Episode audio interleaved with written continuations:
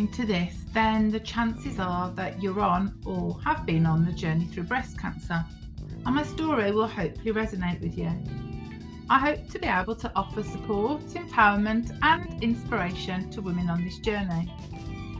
For people who don't necessarily want the tea and sympathy approach, but want someone who comes from a place of experience, knowledge, and love. I'm not for everyone, and I realise that. I have a very unique attitude and way of approaching things, and that's not everyone's style. So, if my badass, sometimes blunt and humorous approach isn't your thing, then I really hope you find your version of me. But for those of you who do like their tea strong and sweet, then welcome. I'm the Badass Cancer Thriver and settle in for another episode.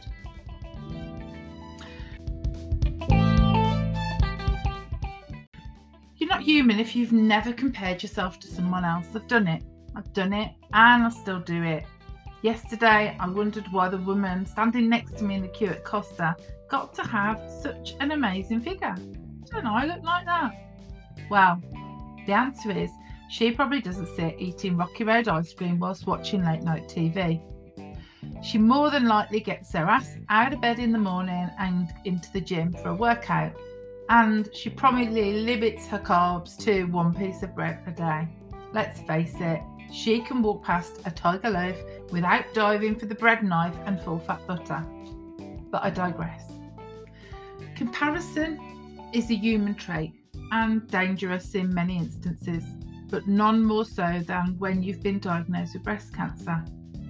Trying to download so much information every time you go to the hospital the endless stats and details. He knew there were so many different types of breast cancer. Not me for sure. And they all have different facts and figures, scenarios and outcomes as far as treatment is concerned. And all of this then depends on what seems like a hundred facts about you. We're all unique and we know this for sure.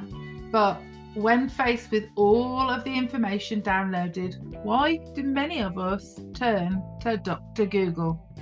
I have done it myself, and oh my god, it is the most dangerous game we play.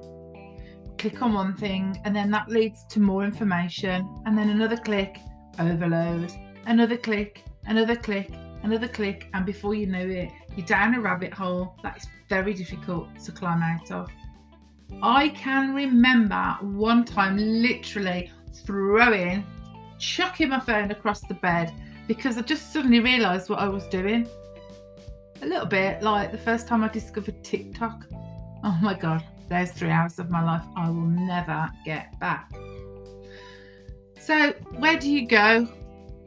Many people are directed by well meaning people to support groups. Now, I've never been to an actual face to face support group, you know, like a real life one. As such, I decided very early on in my first diagnosis that for me, sitting around talking about it wasn't the right. It didn't fit me personally. I thought that it would just make me worse hearing everyone else's stories. But that's not to say that it doesn't help many thousands of people. And at least at these groups, there is someone directing the conversations and almost invigilating, not the right word, but ensuring people aren't overly concerned about something that may not even be in their realm of situation. Some people find peace and solace with the social media support groups, which are full of hundreds of women gladly sharing their stories. And for the newbies to this journey who think that they can find some answers and perhaps some peace in these groups, it can be a little daunting. For me, it's all about finding the right group for you and then perhaps filtering out some of the stories and posts. I've actually had clients come to me who've said that they found this environment scary and confusing. You just have to be careful and sensible with the information you receive. You can find real support and a place where, let's face it, those who know how you're feeling can go. but I just give a word, of caution before you know all the facts about your situation. And let's face it, we know this can take a few visits and discussions to get your head round. I can remember back in 2016, I just could not for the life of me understand the whole estrogen positive scenario. No matter how many times the poor nurse tried to explain to me, I just could not get it. So, you know what I did in the end? I just gave up trying. I decided that they knew what they were talking about and I didn't have to understand everything. And to be fair, I've never been someone who's an expert in all of the different types of breast cancer and all the different chemo treatments, which, by the way, there are way more than I thought back in 2016. But if you're looking to stay strong, focus on your journey, not what's happening to others, and not what may or may not happen to you. My concern is that, as we've already said, we're all unique and as we know, there are so many things that factor into the direction of our breast cancer journey, even where we live. For example, the US and clients I've worked with in the US have completely different treatment plans and different ways of delivering their chemo to here in the UK. No, it still goes through veins, but they break their drugs down completely differently. So, find the right group one that maybe is specific to your type of breast cancer or where you live. Do a little bit of homework before embroiling yourself in a group that could do you more harm than good. But I will say there are some things only your medical team can tell you, and some things you just won't know until it's happening to you. So, to ask, will I need chemo? Will I be sick? What side effects will I have? is futile because you'll only get other people's experiences, not answers for your unique situation. For me, it's far more important to find the right people to cheer you on, to find the ways you are going to move through this journey and find the people who resonate with you, who offer support, a shoulder, who have tools to help you mentally and emotionally. That is as important as the physical side. These are the people you need. For all the other medical stuff, for me, stick with your medical team. You can sit in a waiting room full of women who all have breast cancer, but their journeys will all be different. If you're comparing, stop. And I mean it, stop. And if you're Googling, please stop please step well away from Dr. Google.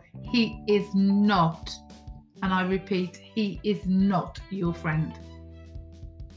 Now, for me, the best thing I discovered, admittedly between bouts of cancer, was mindfulness. It was all about learning to be in the now, and my now, not someone else's now. Learning to let go of expectations, to feel free to be me, to laugh. Oh, yeah, you can still be happy, you know, to find fun, humour, and joy in times where others would think it was pretty impossible. Humour, you see, has always been one of my greatest allies, not taking myself too seriously. I stopped comparing. I stopped thinking about how I might feel tomorrow and focused on how I felt today, right now, and what I wanted to do. Because of this, the side effects didn't have the same mental and emotional hold or impact on me. They never, really never brought my mood down. Not once. Not once during my treatment did I have a low mood. And I had some challenges, I can tell you, including 14 days in hospital over Christmas and New Year. No fun. But I constantly found the moments of joy that fulfilled me and got me through any difficulties. It's so easy to get sidetracked by side effects because you expect them. They're what you think is going to happen. One of my clients came to me once one week and said, Oh, well, it's day three tomorrow, so I will feel tired, emotional, and shitty because that's what happens. Now, there is some truth in the fact that some of the drugs they give you to take during and after chemo, such as steroids, wear off and you can start to be more tired and fatigued. They give you them to get over the hump. But my point is that by expecting this to happen, you're experiencing it before it's even happened because you're waiting for it and worrying about it and you're convincing yourself you will experiencing it. That's what will happen. So we worked together and we managed to get her away from this way of approaching things, away from the way of expecting things.